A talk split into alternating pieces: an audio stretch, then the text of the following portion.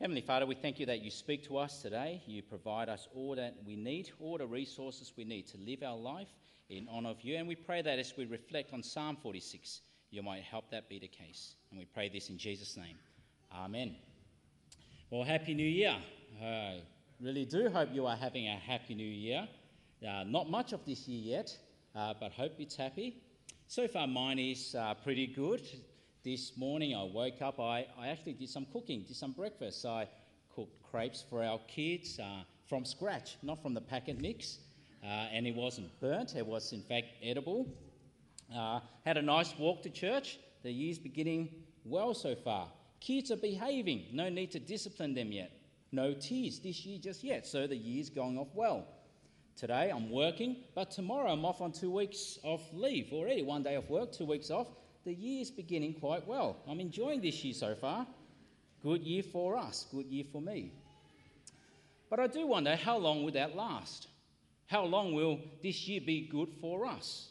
This year has started off okay, but how will the rest of the, of the year go? And, and what about you? How do you think this year will fare for you? How would you like this year to go, 2017? Would you like this year to be just like last year, 2016? Or would you like this year to be different to last year?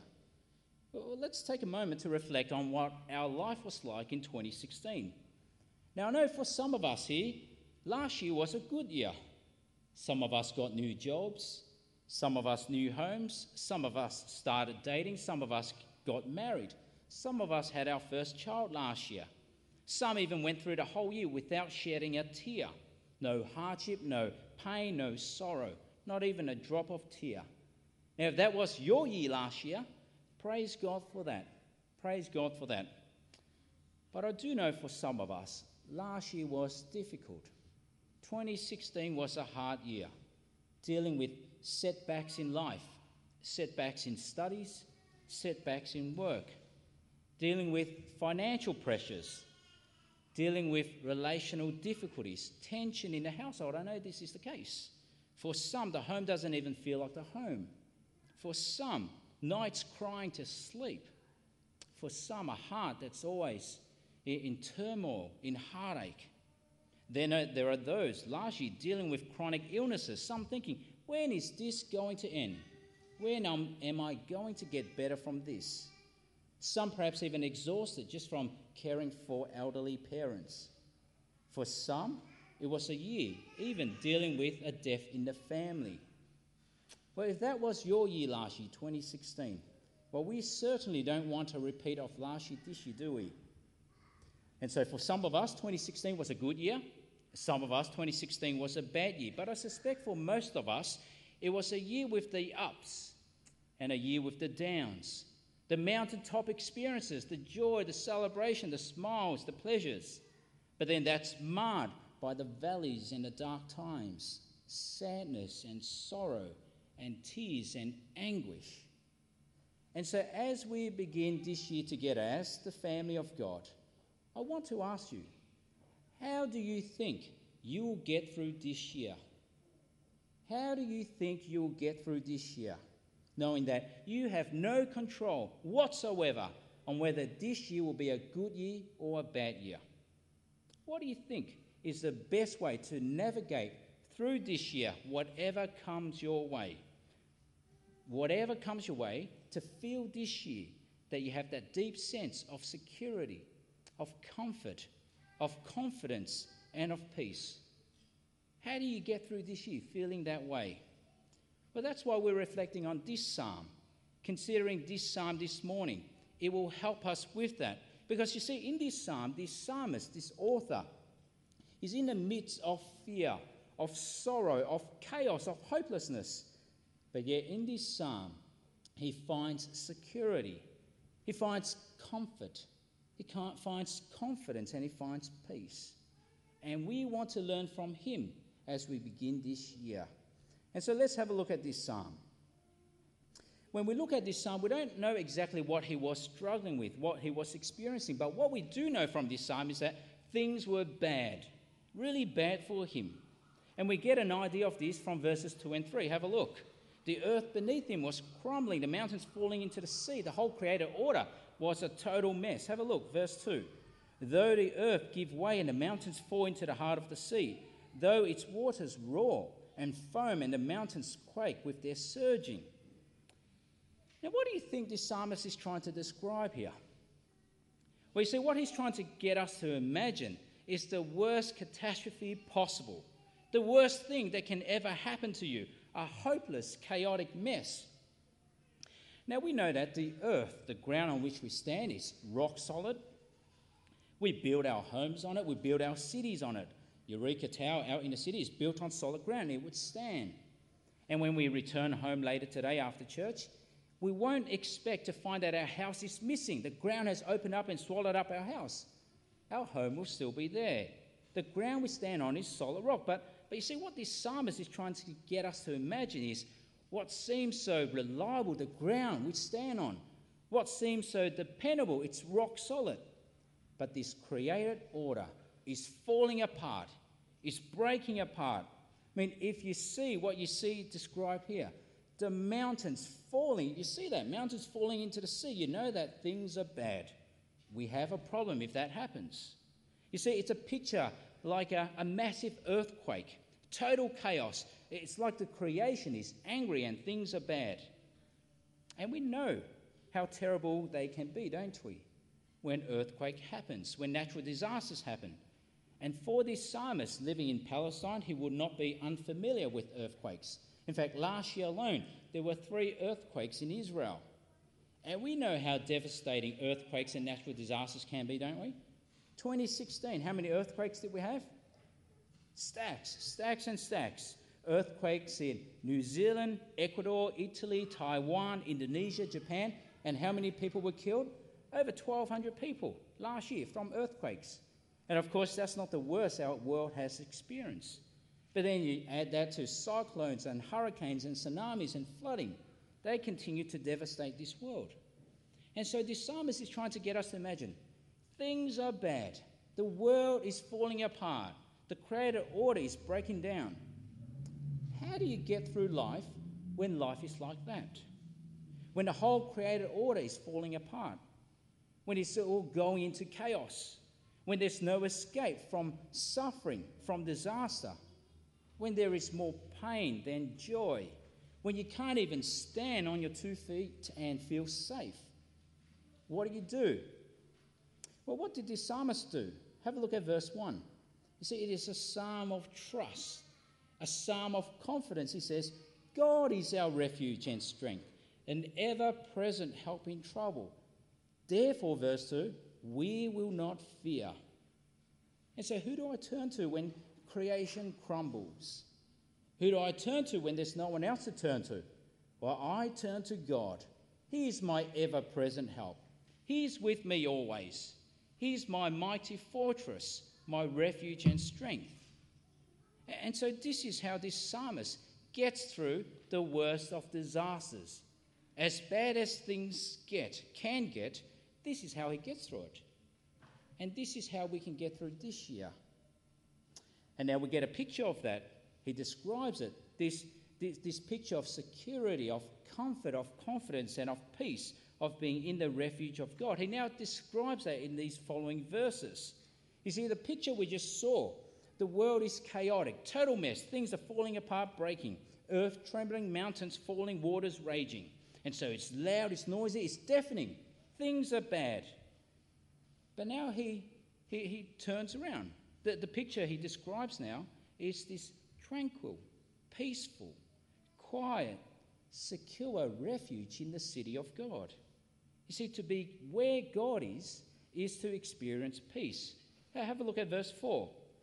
There is a river whose streams make glad the city of God, the holy place where the Most High dwells. See, that's a picture of Eden when things were good. And it's a picture of the new creation but this psalmist here is using that image to describe what it's like to be in the refuge of God. And he continues, verse 5 God is within her. She will not fall. God will help her at the break of day, which is another way of saying God will help as soon as possible. But the inside, inside the city of God, it's peaceful, it's tranquil, it's safe. What, what is it like outside? Well, creation's crumbling. We see here the nations are raging. It's a mess outside. It's a picture of the world, this world's unending opposition and rebellion against God. Now, now, you see, when, when the nations of our world, when, when people, when leaders, when they fight, when they battle, when they ravage, when they plunder, when they kill, when they go to war, and especially when they do that against the people of God, it's not only that they're making life difficult for some people, it's not only that they create political and, and diplomatic headaches for world leaders, it's not even that they're doing evil and wicked things. You see, when people do that in this world, they're in fact raging against God. They're sort of shaking their puny fists against God. And so, just last year in December, on the 11th of December, when in Cairo a, terrorist off, set off a bomb inside the church, killing 25 people. It's not just that they kill people, they're in fact raging against God. On the 14th of December in India, 20 carol singers. They were singing carols in a private home, but then they were attacked by these 30 Hindu extremists with clubs and sticks. They're just not, they're not just hurting people, they're in fact raging against God. They don't know it, they're raging against God. Or when governments ban Christmas or ban the mention of Christ, it's not a small thing. It's not just an opinion or a preference. They're in fact raging against God. It is serious. They're shaking their puny fists against God. They're thinking that they rule the world. But we see here, it is God who rules. It is God who rules this world. Look at verse 6. Nations are in uproar, kingdoms fall. He lifts his voice, the earth melts. Do you sense that? That's all it takes for God to raise his voice and the earth melts. But of course, we know this nation, the, the nations of the world and this world will continue to rage. We only need to turn on the news and know that that is true. In a recent study conducted by the Institute for Economics and Peace, they concluded this. They concluded that this world is, in fact, becoming more dangerous. The world is becoming a more dangerous place. And, and we know this to be true, don't we? Even in our peaceful country, even in our peaceful city. It was a target for terrorist attack. Remember that? Not long ago. In this study, out of the 196 countries there are in the world, they say there's only 10 countries which are really at peace. Only 10 countries out of the 196 are completely free from conflict inter- internally or externally. Only 10 nations in the world. And Australia is not one of them. And so when we reflect on life, when we reflect on this world, how do you get through life in such a chaotic and dangerous mess? Well, what did this psalmist do? Have a look at verse 7. He repeats it. The Lord Almighty, that is the Lord of hosts or the Lord of armies, it's the warrior God. He is with us. The God of Jacob is our fortress. And so, who do I turn to this year when the nations rage? Who do I turn to when there's no one else to turn to? I turn to God. My mighty fortress is with me always, my refuge and strength. I mean, this is how the psalmist gets through a world without peace. And this is how we can get through this year. Now, having read that much of this psalm, some of us might be now thinking, is this really for real? I mean, are we being serious here? That God is that reliable?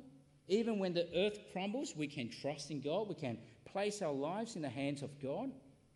We see this psalmist anticipates that we'll ask such questions. And so now look at what he does. He invites us come and see. Come and see what God has done. Come and see for yourself. You can trust in this God. Look at verse 8. Come and see the works of the Lord the desolations he has brought on the earth. You see, it's an invitation. Come and see. I mean, didn't you see the flood God did over the earth with Noah?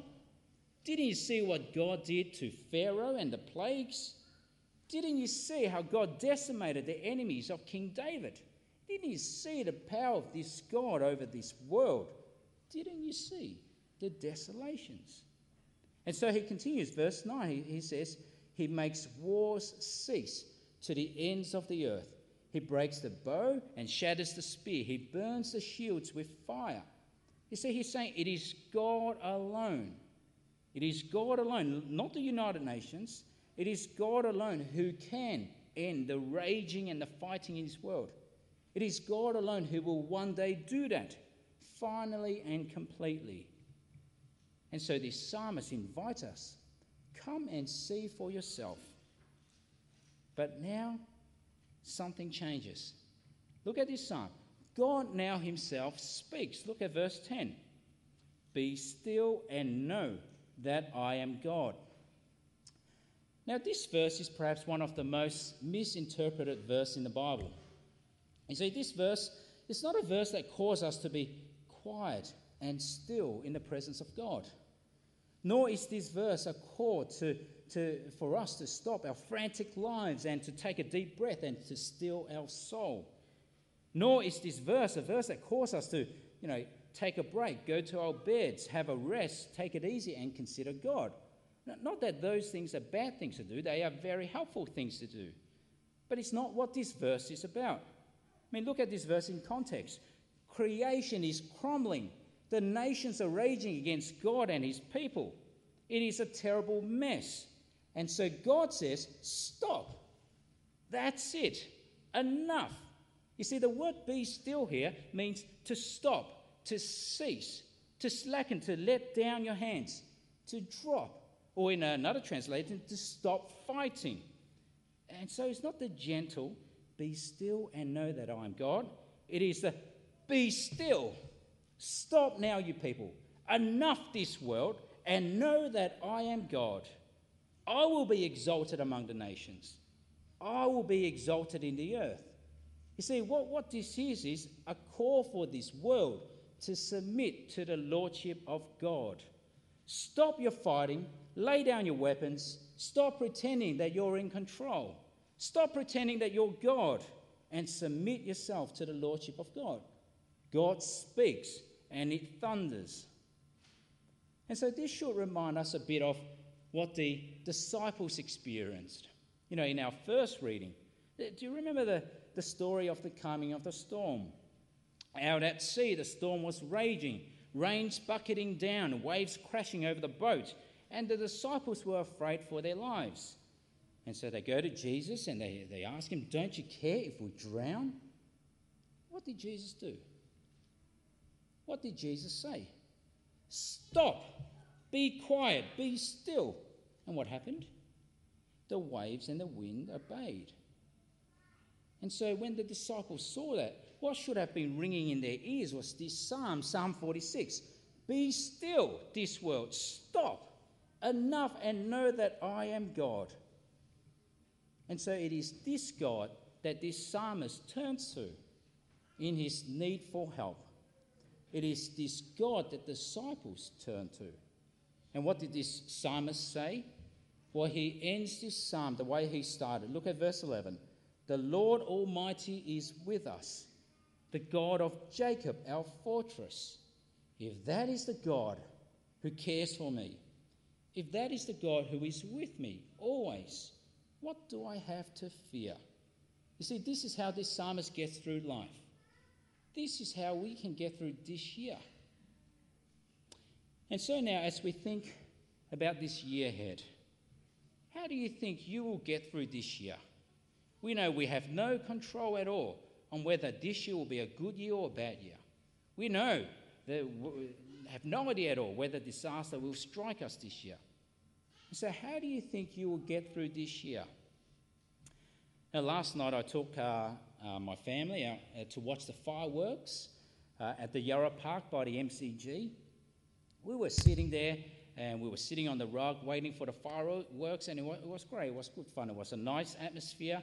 The kids are eating snakes and popcorn and other healthy junk food, and I'm there trying to write this sermon, and it was exciting. There were literally tens of thousands of people out there everyone looked really happy.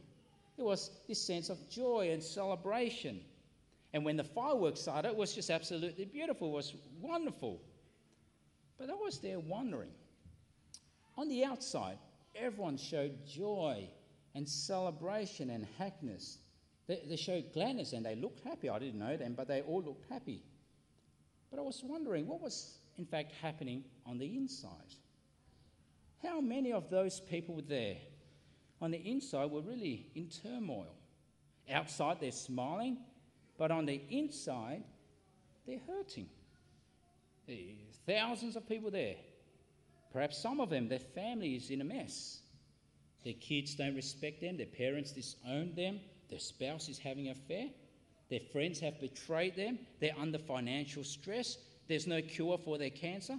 I was there wondering. On the outside, everyone looks so happy and joyful.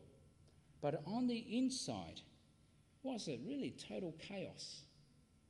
Without peace, without hope. And it, it leaves me wondering now how many of the lives here at this church, in this church family, is like that as well? On the outside, we can, it's very easy to put on a happy face, but on the inside, it's all turmoil and heartache.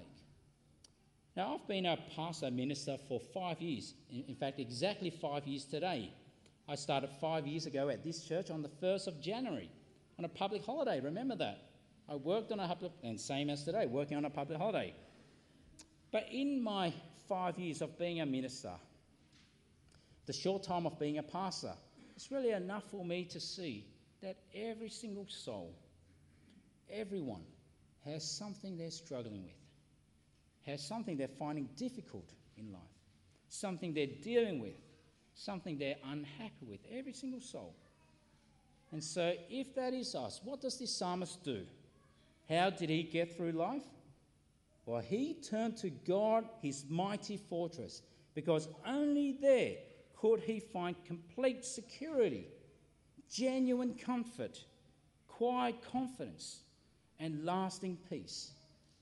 And so, in other words, what we can learn from this psalm, what we can take from this psalm for us this year is this don't do this year alone. Don't do this year alone. Don't do the stresses and pressures of life alone. Don't do that hurting heart alone. Don't do the disappointments and setbacks alone. Don't do your struggles with illness alone. Do it with us, your church family, of course. Share your burden with us that we might, might pray for you. But more importantly, don't do this year alone, but do it with God. Don't do this year alone, but do it with God, like this psalmist. And what that means for us now on this side of, of the cross is this don't do this year alone, but do it with Jesus Christ, God's only Son, who came and lived a life you couldn't, who came and died a death so you wouldn't, who came to be your Lord and your Saviour. And so this year, don't do life alone do it with God. He is our ever present help. He is our mighty fortress. He is the God who is with us always. Do this year with God. And so this morning, as we look forward to the year ahead, we all need this psalm as a constant reminder to us.